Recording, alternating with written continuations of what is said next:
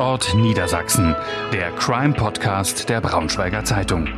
Alles rund um spannende Kriminalfälle in der Region. Wir blicken gemeinsam mit unseren Redakteuren auf die Hintergründe der spektakulärsten Verbrechen zwischen Harz und Heide. Liebe Zuhörerinnen und Zuhörer, herzlich willkommen zu Tatort Niedersachsen, dem Crime-Podcast unserer Zeitung. Wir sitzen heute im Redaktionsraum, ähm, dem großen Konferenzraum unserer Zeitung. Normalerweise sind wir hier sehr viele Redakteure, die zu Besprechungen zusammenkommen. Heute sind wir Corona-bedingt zwei. Ähm, und ich freue mich sehr, unseren Gast heute begrüßen zu dürfen. Das ist Jürgen Schmidt, der ehemalige Kripo-Chef der Polizei in Gifhorn. Und das bin ich, Katrin Schiebold, Chefreporterin unserer Zeitung. Wir wollen uns heute über einen ganz ungewöhnlichen Fall ähm, unterhalten.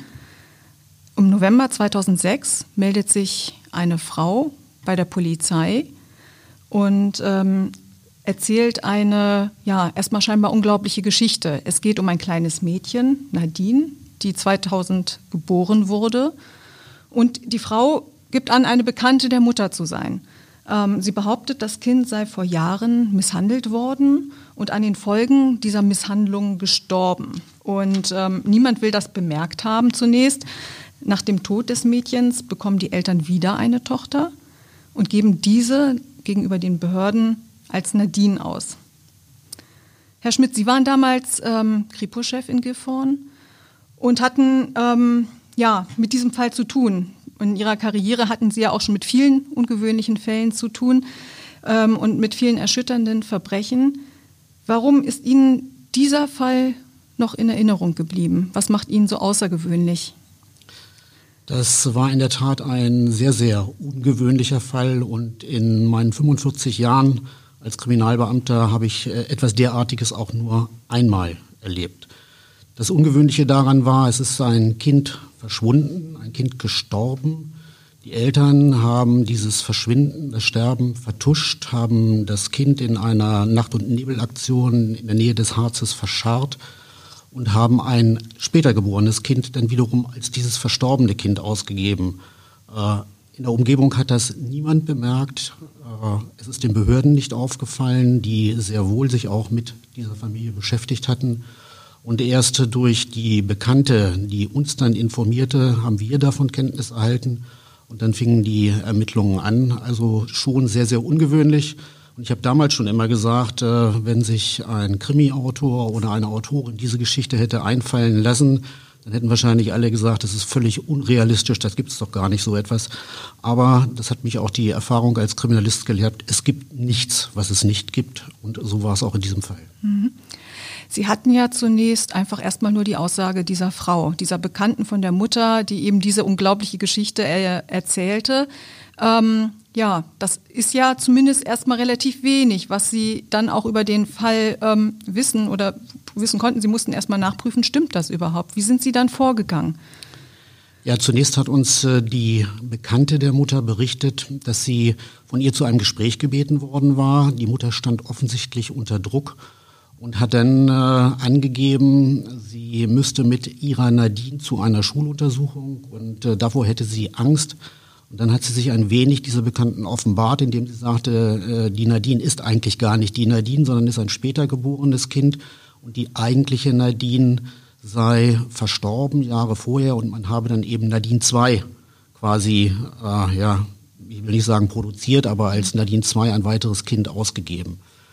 Ähm, die Mutter hatte dann auch Andeutungen der Bekannten gegenüber gemacht, dass es zu Misshandlungen gekommen äh, sei und dass der Vater des Kindes beziehungsweise ihr Ehemann äh, dieses Kind äh, in Anführungsstrichen entsorgt habe. Dieser Begriff ist damals tatsächlich so auch gefallen. Zunächst mal auch wiederum für uns eine unglaubliche Geschichte und man geht da nicht sofort los, sondern wir haben zunächst mal sogenannte Büroermittlungen eingeleitet. Das heißt, man überprüft erstmal behördlicherseits, was gibt es da vielleicht für Angaben.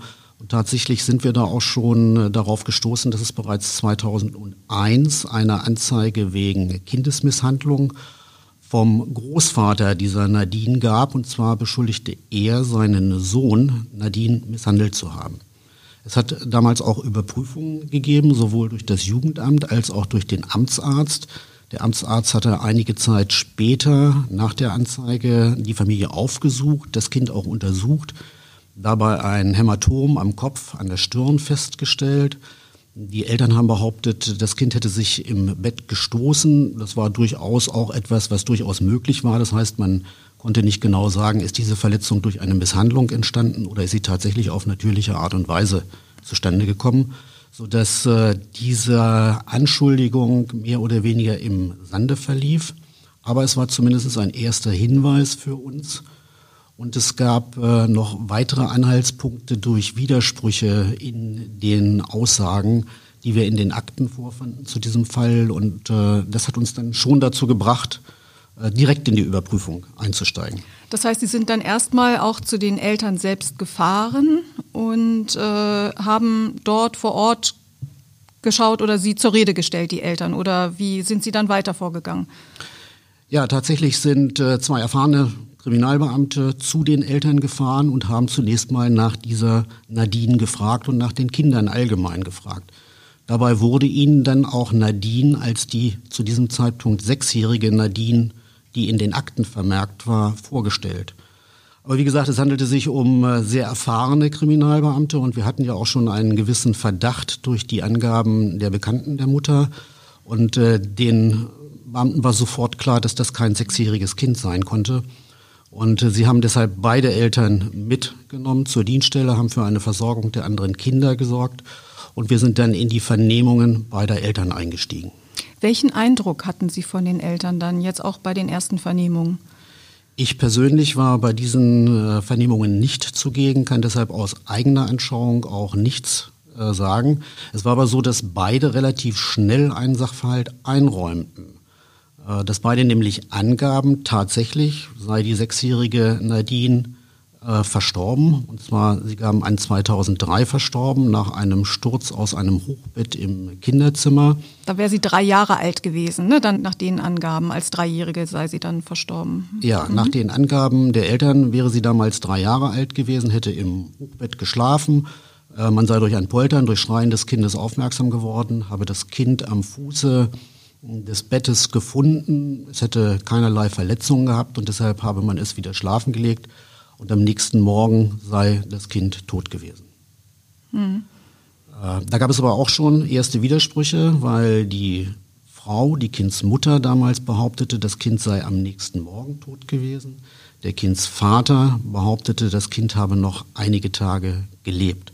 Also hier schon ein erster Widerspruch in den Aussagen, auch ein gravierender Widerspruch, der natürlich uns zweifeln ließ, ob diese Geschichte tatsächlich wahr war. Zum anderen kam natürlich dazu, es gab dann weitere Angaben, was mit dem Kind passiert ist.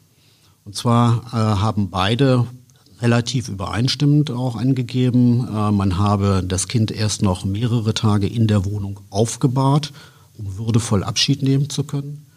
Man habe dann allerdings wegen des äh, sich verbreitenden Verwesungsgeruchs es nicht mehr ausgehalten und habe das Kind verpackt und sei mit ihm in die Nähe des Harzes äh, gefahren und hätte es dort in einem kleinen Waldstück verscharrt.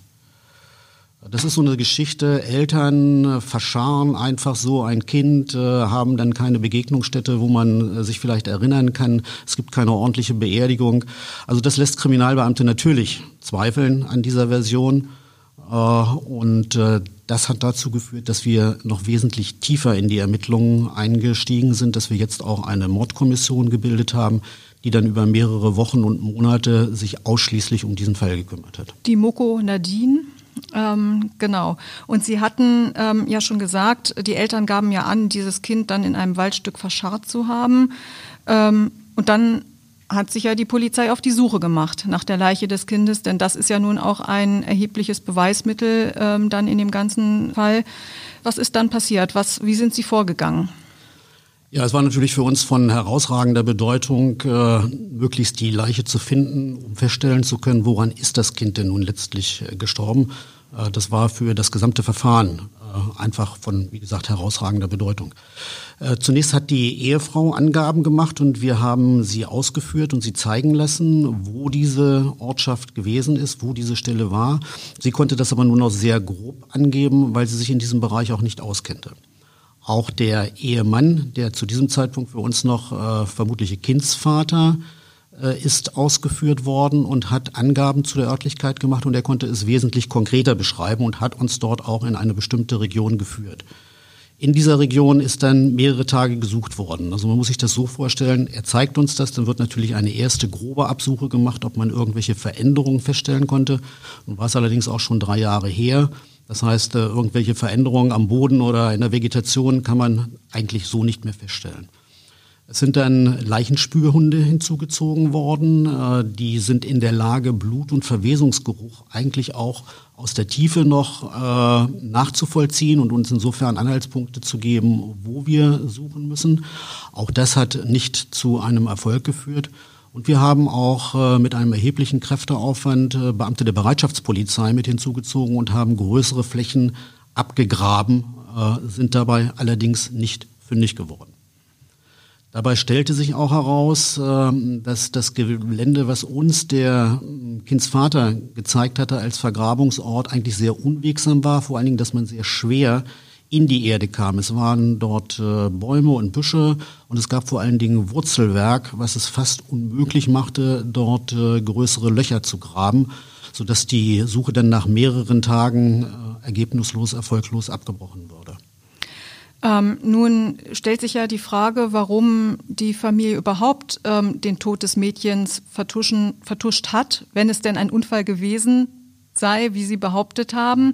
Äh, normalerweise geht man davon aus, wenn ein Kind infolge eines Unfalls verstirbt, natürlich entweder ruft man den, als erstes zunächst den Arzt, wenn man merkt, das Kind ist aus dem Hochbett gefallen, es verstirbt nun aber, dann meldete man es natürlich diesen Fall den Behörden. Warum gab, was gab die Familie an? Warum hat sie das nicht getan? Die Familie hat dazu angegeben, okay, man hat sie darüber nachgedacht, einen Arzt zu rufen, man hätte aber keinen Arzt gerufen, weil man zum einen geglaubt hat, es gibt keine Verletzung, äh, zum anderen aber auch hat man befürchtet, insbesondere nachdem das Kind verstorben war, äh, dass es wiederum Probleme mit dem Jugendamt gäbe. Es gab die zu diesem Zeitpunkt schon dass den Eltern also vorgeworfen äh, würde, sie hätten ihre Sorgfaltspflicht, ihre Aufsichtspflicht äh, vernachlässigt, hätten jetzt eben keinen Arzt geholt und seien deshalb schuld am Tod des Kindes. Und sie befürchteten, dass man ihnen dann die anderen Kindern auch noch wegnehmen äh, könnte. Für uns war das alles immer nicht so ganz plausibel auch in den Schilderungen. Vor allen Dingen, wenn man ihnen dann vorgehalten hatte, aber auf der anderen Seite steht doch, dass das Kind vielleicht eine ordentliche Beerdigung verdient gehabt hätte, dass man eine Erinnerungsstätte, ein Grab oder so etwas braucht. Äh, darauf haben wir eigentlich äh, auf diese Vorhalte keine plausiblen Antworten gekriegt. Also das war schon recht, ja, ich will mal sagen, ich war, wie gesagt, bei den Vernehmungen sich selbst dabei, aber nach dem, was ich aus den Protokollen gelesen habe, recht gefühlskalt. Man ist über diesen Tod hinweggegangen, äh, hat das Kind äh, dort in einem Waldstück verscharrt. Also das ist schon etwas, äh, was man, wie gesagt, als Kriminalist auch nicht häufig erlebt, aber was einen dann sehr, sehr stutzig werden lässt. Ähm, die Kollegen waren ja, ihre Kollegen waren ja in der Familie dann auch drin, hatten ja die ähm, Eltern befragt. Die Familie hatte, also die Vater und Mutter hatten mehrere Kinder. Welchen Eindruck hatten die ähm, ihre Kollegen denn mitgenommen von, von dieser Familie? War das eher ein inniges Verhältnis, was die Eltern zum Beispiel zu ihren Kindern hatten, oder hatten sie auch ein inniges Verhältnis untereinander, oder wirkte es alles eher distanziert? Ich kann das wiederum nur aus den Schilderungen meiner Kollegen wiedergeben. Sie sprachen schon eher davon, die Mutter hatte durchaus äh, auch ein emotionales Verhältnis zu den Kindern. Der Vater aber weniger und auch Zeugen schilderten das so, dass eigentlich der Vater sich weniger um die Kinder gekümmert hatte. Äh, in diesem Zusammenhang kam dann auch recht schnell ein äh, Verdacht hoch. Dieser Podcast wird präsentiert von Schliephake Bestattungen aus Schöningen. Wir begleiten Sie persönlich und fachlich in Ihren schwersten Stunden. Mehr Infos unter www.schliephake-schöningen.de. Schliephake, Tradition seit 1865. In diesem Zusammenhang kam dann auch recht schnell ein äh, Verdacht hoch, äh, dass der Vater nämlich nicht der leibliche Vater dieses verstorbenen Kindes gewesen sein soll. Und das war natürlich äh, bei den Ermittlungen auch eine weitere Möglichkeit eines Motives, dass er nämlich an diesem Kind nicht besonders hing, weil er eben nicht wusste, aber zumindest ahnte, dass es nicht sein Kind sei. Hm. Wie kam diese Vermutung auf? Was hatte Sie damals stutzig gemacht? Die Vermutung kam auf im Rahmen der Vernehmungen, einmal auch der Ehefrau, aber auch von weiteren Bekannten. Die Ehefrau selbst hat uns zum Beispiel gesagt, äh, dass ihr Mann bei jedem Kind geglaubt habe, äh, dass äh, es nicht von ihm sei. Darüber hinaus hat sie allerdings auch berichtet, nachdem wir entsprechende Hinweise durch unsere Rundumermittlungen bekommen hatten, dass sie durchaus auch Beziehungen zu anderen Partnern hatte äh, sie hat zwar selbst nicht gesagt, dass diese Nadine nicht von ihrem Ehemann war, aber später ist das durch DNA-Untersuchung äh, eindeutig festgestellt worden, dass er eben auch nicht Vater dieses Kindes war. Mhm. Sie hatten vorhin schon erwähnt, ähm, der Großvater hatte 2001 ein, schon eine Anzeige erstellt und zwar ging es da eben um diese Misshandlung. Ähm, er hatte seinem Sohn vorgeworfen, die kleine Nadine auch misshandelt zu haben. Die Anzeige hatte er später wieder zurückgenommen. Gleichwohl tritt der Großvater ja mehrfach in Erscheinung und äh, spielt ja auch in dem ganzen Fall eine ungewöhnliche Rolle. Ähm, vielleicht können Sie da einfach nochmal beschreiben, wie dieser Großvater aufgetreten ist. Ja, der Großvater hat äh, eine sehr ambivalente, eigentlich sehr widersprüchliche Rolle in diesem Verfahren gespielt. Äh, war zu Anfang uns gegenüber auch durchaus kooperativ, äh, nachher haben wir aber feststellen müssen, dass er versucht hat, auf Zeugen bewusst Einfluss zu nehmen, Einfluss zu nehmen auch im Sinne seines Sohnes, was ja in gewisser Weise auch durchaus verständlich ist. Aber ich muss vielleicht noch mal ein bisschen weiter ausholen auf die Anzeige 2001. Es ist so gewesen, dass es uns auch von Zeugen berichtet worden, dass der Großvater sich äh, sehr innig auch gerade um diese Nadine gekümmert hat. Und äh, ihm war dann berichtet worden von seiner Ex-Frau, bei der Nadine einige Tage war, dass diese Ex-Frau eben deutliche Spuren einer Misshandlung an dem Kind festgestellt hatte, nämlich mehrere blaue Flecken an den Oberschenkeln, an den Oberarmen und auch Griffspuren beschrieben hat. Daraufhin ist der Kindsvater zu seinem Sohn, wollte ihn zur Rede stellen und wollte insbesondere auch das Kind sehen, um sich diese Flecken selbst anzuschauen. Das hat ihm der Sohn aber verweigert. Es hat darüber auch, so die Zeugenaussagen, einen heftigen Streit gegeben. Und der Großvater ist unverrichteter Dinge wieder abgezogen und hat dann in der Folge die Anzeige wegen Kindesmisshandlung erstattet, weil er eben diesen Verdacht hatte. Auch später soll es nochmal eine ganz heftige Auseinandersetzung zwischen Vater und Sohn gegeben haben, als der Großvater versuchte, seine Enkelin Nadine zu besuchen. Das äh, soll sogar in eine regelrechte Schlägerei zwischen den beiden ausgeartet haben, weil der Vater seinen oder den Großvater von Nadine nicht zu ihr ließ. Äh, das zeigte für uns schon, da muss also irgendetwas gewesen sein, was auch das Verhältnis zwischen Vater und Sohn dann zerrüttet hat. Nachdem der Sohn dann allerdings äh, von uns festgenommen worden war und auch in Untersuchungshaft saß, hat der Vater Partei für seinen Sohn ergriffen, was natürlich in gewissem Maße auch verständlich ist. Er hat dann nachher auch die Suche nach der Leiche, nachdem das Urteil bereits gefallen war, fortgesetzt und dabei ja auch die Leiche gefunden. Ich denke, wir kommen da nochmal drauf. Äh, und insofern hat er dann nachher auch Polizei, Justiz beschuldigt. Man hätte einseitig ermittelt, er hat äh, gedroht, er hat äh, Plakate überall aufgehängt, Justizirrtum und so weiter. Also er hat dann, aber wie gesagt, ich sage auch aus der Sicht eines Vaters vielleicht durchaus eine verständliche, wenn auch überzogene Reaktion gezeigt und war vielleicht selbst auch, ich habe das immer so ein bisschen unterstellt, betroffen davon, dass er sich nicht noch mehr gekümmert hat und vielleicht hätte diese Tat auch verhindern können. Mhm. Gegen den Vater wurde ja wegen Verdachts ähm, auf Körperverletzung mit Todesfolge ermittelt. Gleichwohl, Sie hatten es ja gesagt, es fehlte die Leiche eben, an der man dann hätte auch tatsächlich ähm, das vielleicht dann feststellen können, ähm, ob sich der Verdacht dann eben auch erhärtet hätte. Alle Fälle unseres Crime Podcasts und noch mehr wahre Verbrechen zwischen Harz und Heide finden Sie in unserem Crime Magazin Tatort Niedersachsen. Erhältlich im Onlineshop der Braunschweiger Zeitung unter shop.bzv.de.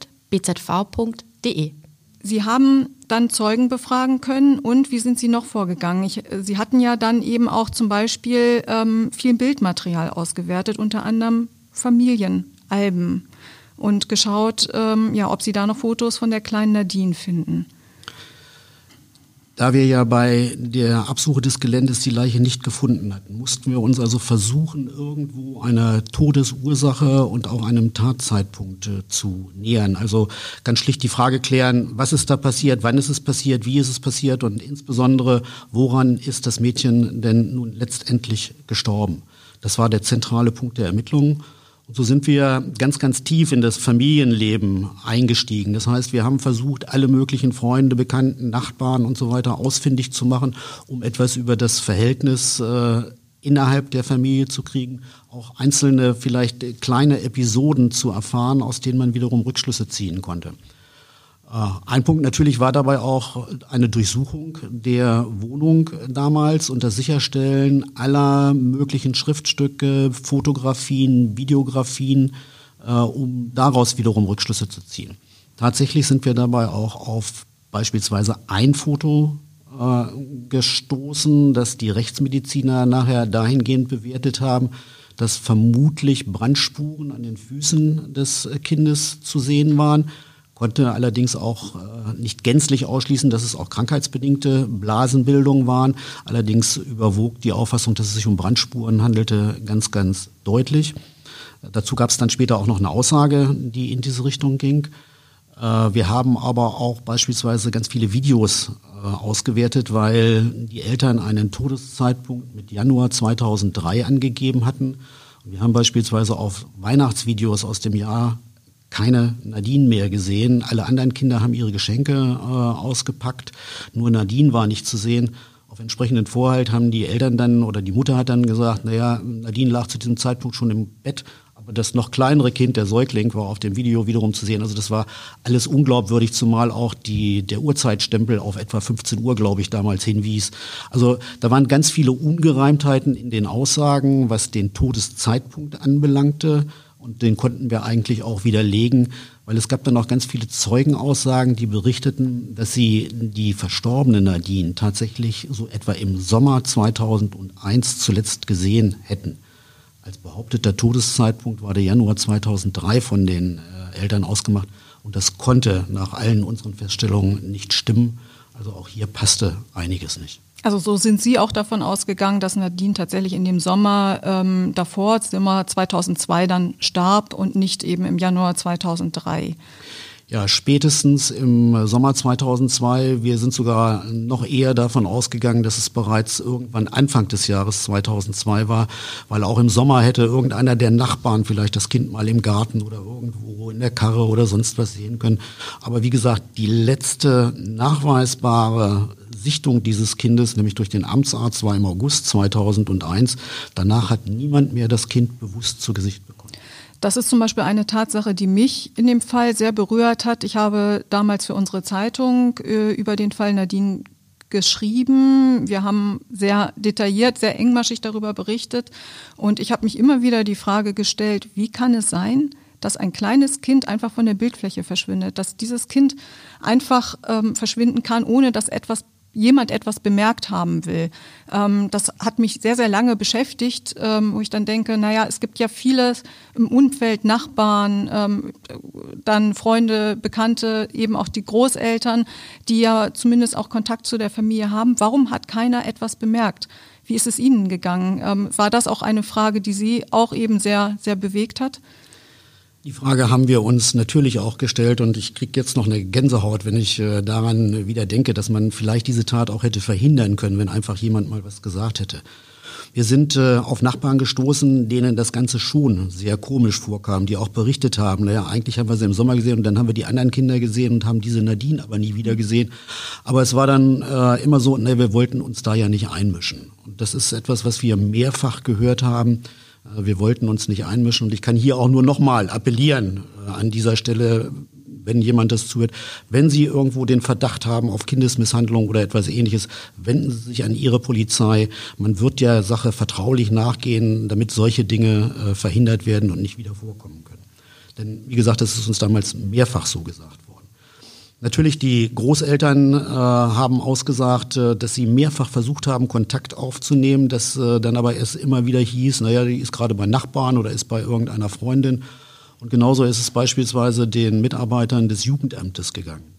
Die Familie ist seit mehreren Jahren auch in Betreuung des Jugendamtes gewesen, weil es auch mit den anderen Kindern durchaus Schwierigkeiten und Verzögerungen äh, in der Entwicklung gab.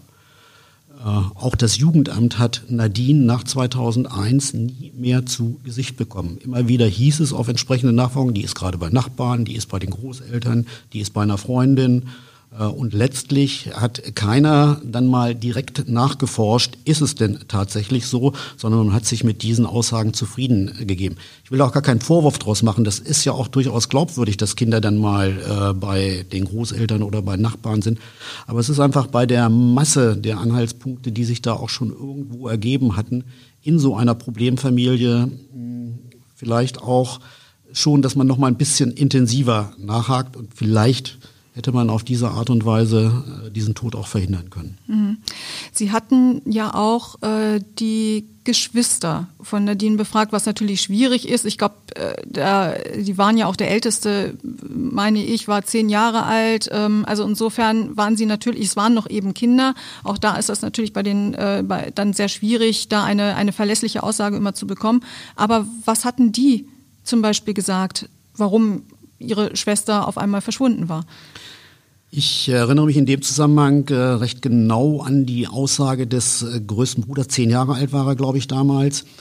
Äh, der ist vernommen worden vor uns. Diese Vernehmung ist auch videografiert worden und äh, ist auch im Beisein einer Psychologin geführt worden.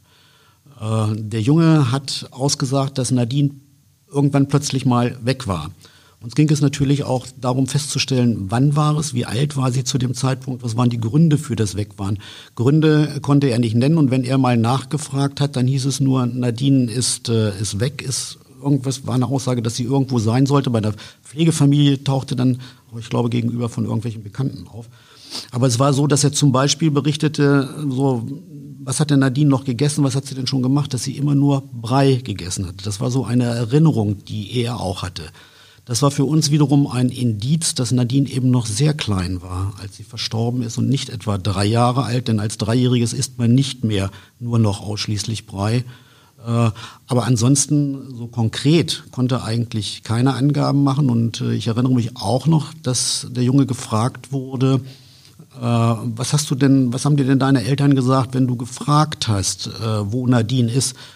Das, man darüber nicht sprechen wollte, dass er da kurzfristig nur abgekanzelt wurde. Äh, da sprechen wir jetzt nicht drüber, das ist erledigt. Also er hat da selbst auch nichts mehr herausbekommen, war aber auch, was diese Fragen anbelangte, recht gehemmt in der Antwort. So zumindest äh, die Schilderung der Kollegen und auch das, was ich selbst auf dem Video gesehen habe. Denn auch in diesem Fall, ich war bei der Vernehmung nicht selbst dabei. Mhm. Aber Sie sagten ja auch gerade, das war eben ein weiteres Teil in dem Puzzle. Ähm, Sie hatten einfach eine Vielzahl an Indizien ja mittlerweile ähm, dann auch zusammen. Es ist tatsächlich ja dann auch schon wenige Monate, nachdem Sie die Ermittlungen begonnen haben, zu dem ähm, Prozess vor dem Landgericht in Hildesheim dann gekommen. Und die Eltern sind tatsächlich verurteilt worden. Der Vater äh, im Mai 2007, der Vater hat ähm, eine Strafe von acht Jahren Haft wegen Körperverletzung mit Todesfolge und schwerer Misshandlung bekommen. Die Mutter erhielt eine Bewährungsstrafe, ähm, weil sie dem Geschehen tatenlos zugesehen hatte. Haben Sie das Urteil mit Genugtuung aufgenommen? Denn wie gesagt, es war ja auch ein Indizienprozess.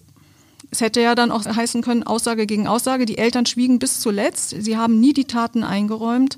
Ähm, ja, dass äh, im Zweifel für die Angeklagten zu entscheiden ist. Oder war es einfach aus Ihrer Sicht eben auch glasklar gewesen? Also das sind jetzt äh, mehrere Komplexe, die man äh, so einzeln nicht abhalten kann.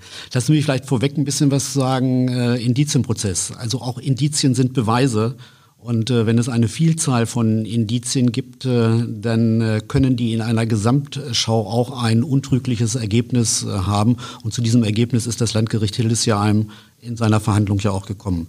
Das vielleicht mal zu den Indizien. Hm, Genugtuung. Äh, ich würde es nicht Genugtuung nennen, die man empfindet, wenn jemand verurteilt wird, sondern es ist eher eine Zufriedenheit. Zufriedenheit auch mit der eigenen Arbeit. Sie müssen das so sehen, wir als Kriminalpolizei sind dafür da, einen Sachverhalt umfassend aufzuklären.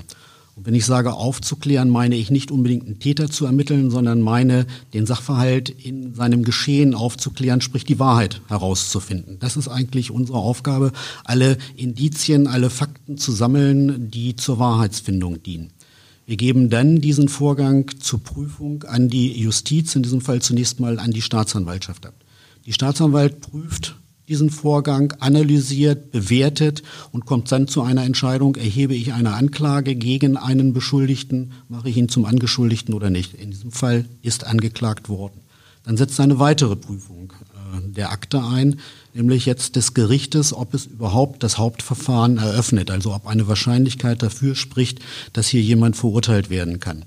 Wenn das Gericht zu dieser Bewertung kommt, jawohl, wir eröffnen das Hauptverfahren, dann kommt es zur Hauptverhandlung.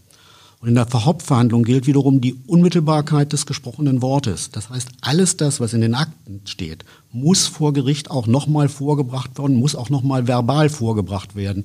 Seien es Gutachten, die können im Einzelfall verlesen werden, aber alle Zeugenaussagen oder sowas müssen nochmal wieder dort besprochen werden. Unmittelbarkeit des Wortes. Also hier wird auch die Arbeit der Polizei dann natürlich nochmal wieder überprüft von Berufsrichtern und bewertet und auch von Laienschöffen. In diesem Fall drei Berufsrichter und zwei Laienschöffen, die da vor der Verhandlung sitzen. Und wenn dann das Gericht zu der Überzeugung kommt, äh, wir haben hier eine Beweislage, die es zulässt, jemanden zu verurteilen, dann ist man zufrieden, dann ist die eigene Arbeit auch offensichtlich ganz ordentlich gewesen und dann stellt sich schon eine Zufriedenheit ein. Aber nicht Genugtuung, das wird etwas mit Rache oder sonst was zu tun, das ist es wirklich nicht, sondern es ist einfach, okay, hier haben wir ordentlich gearbeitet und hier ist auch jemand gerecht bestraft worden.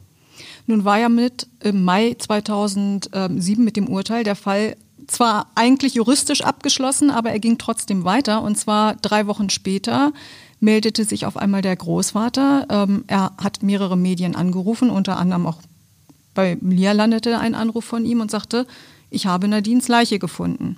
Kommen Sie, ganz schnell. Und hatte dann detailliert beschrieben, wo er sich gerade befindet, in einem Waldstück bei Seesen. Und ähm, ja, hatte dann tatsächlich dort vor Ort auf eigene Faust gegraben, ähm, und die Überreste einer menschlichen Leiche ähm, gefunden.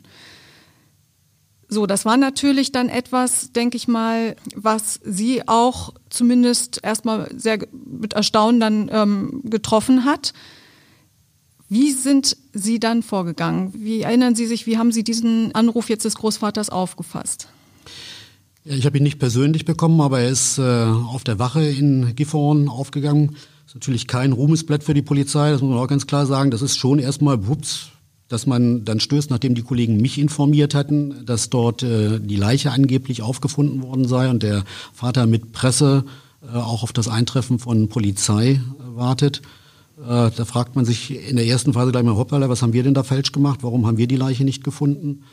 Äh, nichtsdestotrotz setzt dann natürlich auch Professionalität ein. Das heißt, äh, wir haben die Kollegen aus Nordheim, die für diesen Fundort zuständig waren, äh, benachrichtigt, beziehungsweise ich weiß jetzt gar nicht, ob die direkt auch benachrichtigt worden sind. Ich glaube zunächst mal nicht, sondern das ist über die Gifhorner Polizei geschehen, damit dort der Fundort als solches Kriminal polizeilich auch aufgenommen wird. Und wir wollten das nicht selbst machen, da haben wir uns gleich sofort für entschieden, sondern auch aus Gründen der Objektivität wollten wir das durch eine andere Dienststelle machen lassen.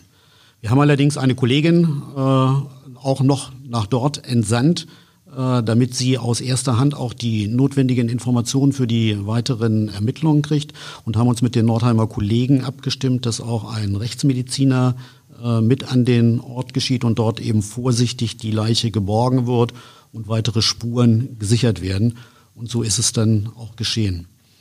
Äh, und wir haben uns natürlich auch am nächsten Tag hingesetzt und haben äh, versucht nachzuvollziehen, warum äh, hat denn jetzt der Großvater die Leiche gefunden und warum haben wir sie nicht gefunden, zumal es nur unweit des Gebietes war, wo auch tatsächlich die Suchaktionen stattgefunden haben. Es hat sich dann im Nachhinein herausgestellt, dass der Großvater von seinem Sohn aus dem Gefängnis eine Skizze bekommen hatte und auf dieser Skizze war die Ablagestelle der Leiche äh, eingezeichnet. Und der Großvater hatte dann auch mehrere Tage in diesem Bereich äh, gebuddelt und hat dabei auch tatsächlich die Leiche gefunden. Das war nur unweit tatsächlich, wo die Kollegen, die damals die Absuche gemacht haben, eine Grenze gezogen hatten. Und man muss natürlich äh, irgendwo auch eine Grenze ziehen. Wo sucht man, wo hört man auf zu suchen? Äh, und ich sag mal, es waren ein paar Meter, ich weiß jetzt nicht mehr genau, wie viele Meter es waren. Es waren einige Meter, äh, eben, wo wir gesagt haben, es ist jetzt aussichtslos, wir suchen nicht mehr weiter, wo der Großvater dann die Leiche gefunden hat. Ist passiert, ist für uns nicht schön gewesen, weil wir hätten uns natürlich die Leiche gewünscht, um daran nach Spuren zu suchen, äh, die vielleicht auf Misshandlung oder auch nicht auf Misshandlung und insbesondere auf den Tod des Mädchens hinwiesen. Äh, wir haben sie leider nicht gefunden, aber aus heutiger Sicht auch haben wir damals eigentlich alles, was, was möglich war, haben wir getan.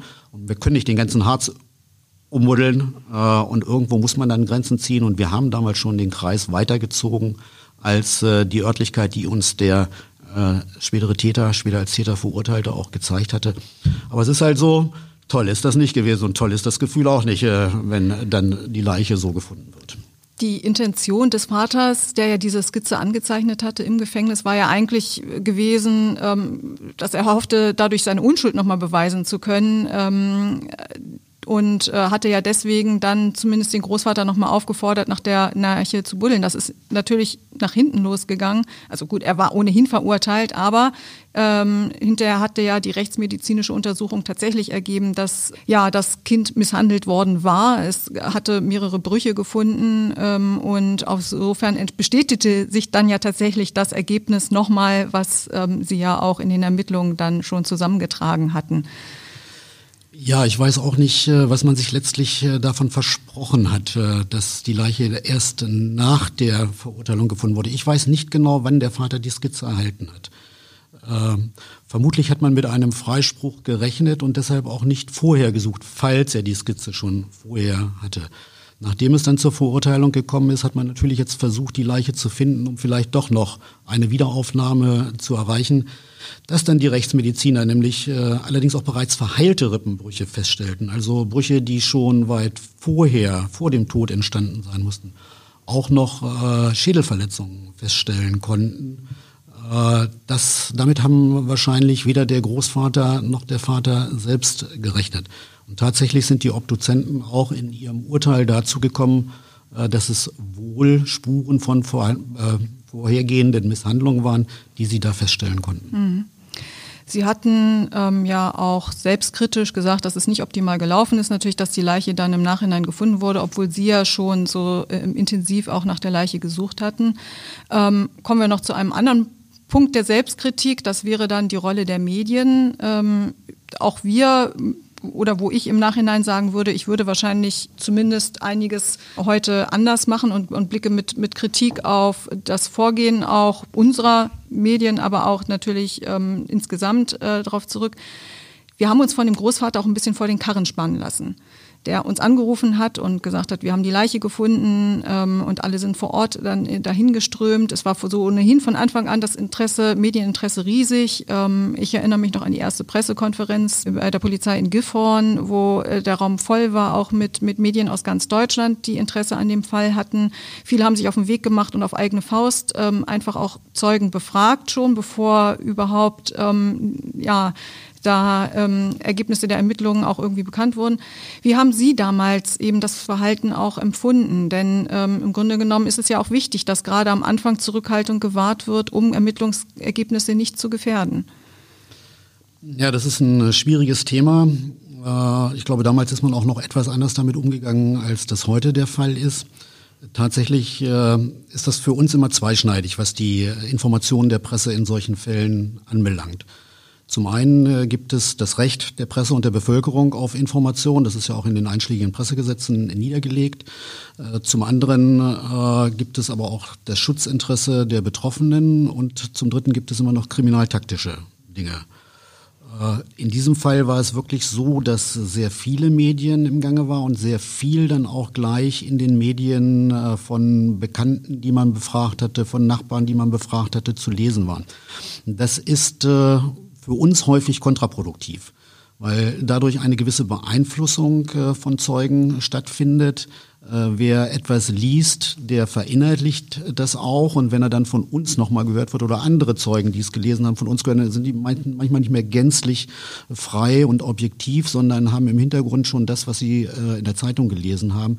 Also von daher sind wir da immer ein bisschen zurückhaltender, gerade zum Anfang der Ermittlungen, wissen aber auf der anderen Seite auch, dass es ein großes Interesse gibt und, das muss ich auch ganz deutlich sagen, und sind die Medien dabei natürlich manchmal auch behilflich, äh, eine Öffentlichkeitswirksamkeit herzustellen, gerade wenn wir noch Fragen an Zeugen haben und um Hinweise bitten.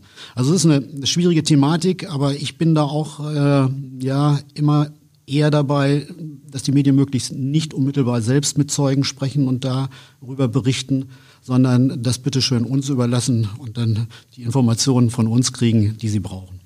Sie haben ja viele aufsehenerregende Fälle auch ähm, gehabt im Laufe Ihrer Karriere. Gibt es jetzt, abgesehen von dem Fall Nadine, noch einen Fall, der Ihnen da besonders in Erinnerung geblieben ist? Oder gibt es mehrere? Ich glaube, da gibt es mehrere, die auch Gegenstand äh, ihres Magazins und auch hier der Serie sind. Ich fange mal an. Ich, als ganz junger Kriminalbeamter bin ich beispielsweise 1977 in der Mordkommission in dem fünffachen Mord im Fall Kremer gewesen. Äh, in meiner Zeit als Kripo-Chef in Gifhorn sind es so einige Dinge, die in Erinnerung sind. Ad hoc fällt mir der Torso-Mord ein. 1999 in der Nähe des Tankumsees wird ein äh, gehäuteter und ausgeweideter Torso gefunden. Äh, ganz schreckliches Verbrechen. Der Dreifachmord äh, unter Gartennachbarn äh, ist da natürlich sofort in Erinnerung. Aber es gibt auch noch äh, Prostituiertenmorde, es gibt äh, Sexualmord an einem 16-jährigen Mädchen, es gibt äh, weitere Taten, die mir sofort in Erinnerung sind. Also es ist äh, ja schon eine schreckliche Vergangenheit, die ich da habe. Verfolgen Sie manchmal Bilder noch bis heute? Jein. Äh, natürlich habe ich äh, einzelne Fälle auch bildhaft vor Augen. Aber mh, mm, es ist nicht so, dass ich da irgendwo traumatisiert bin. Äh, ich kann und konnte damit immer ganz gut umgehen, konnte da auch äh, wirklich das Berufliche trennen. Das hat mich emotional nicht so sehr belastet und ich glaube, ich bin frei von. Aber natürlich habe ich einzelne Bilder vor Augen, das ist äh, gar keine Frage. Mhm.